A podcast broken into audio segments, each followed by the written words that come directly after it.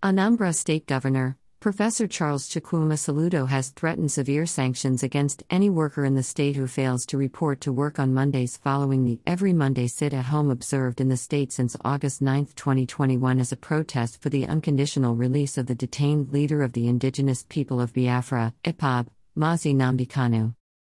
Suspected Biafra secessionist armed group known as Unknown Gunmen have killed numbers of persons, including security operatives who failed to obey the sit at home order at different locations in the state.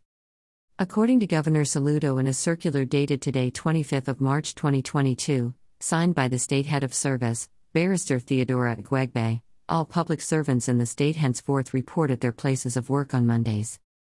Absence from work on Mondays or any other day without approval shall be seen as gross misconduct which shall attract appropriate sanctions, Anambra State Government statement reads.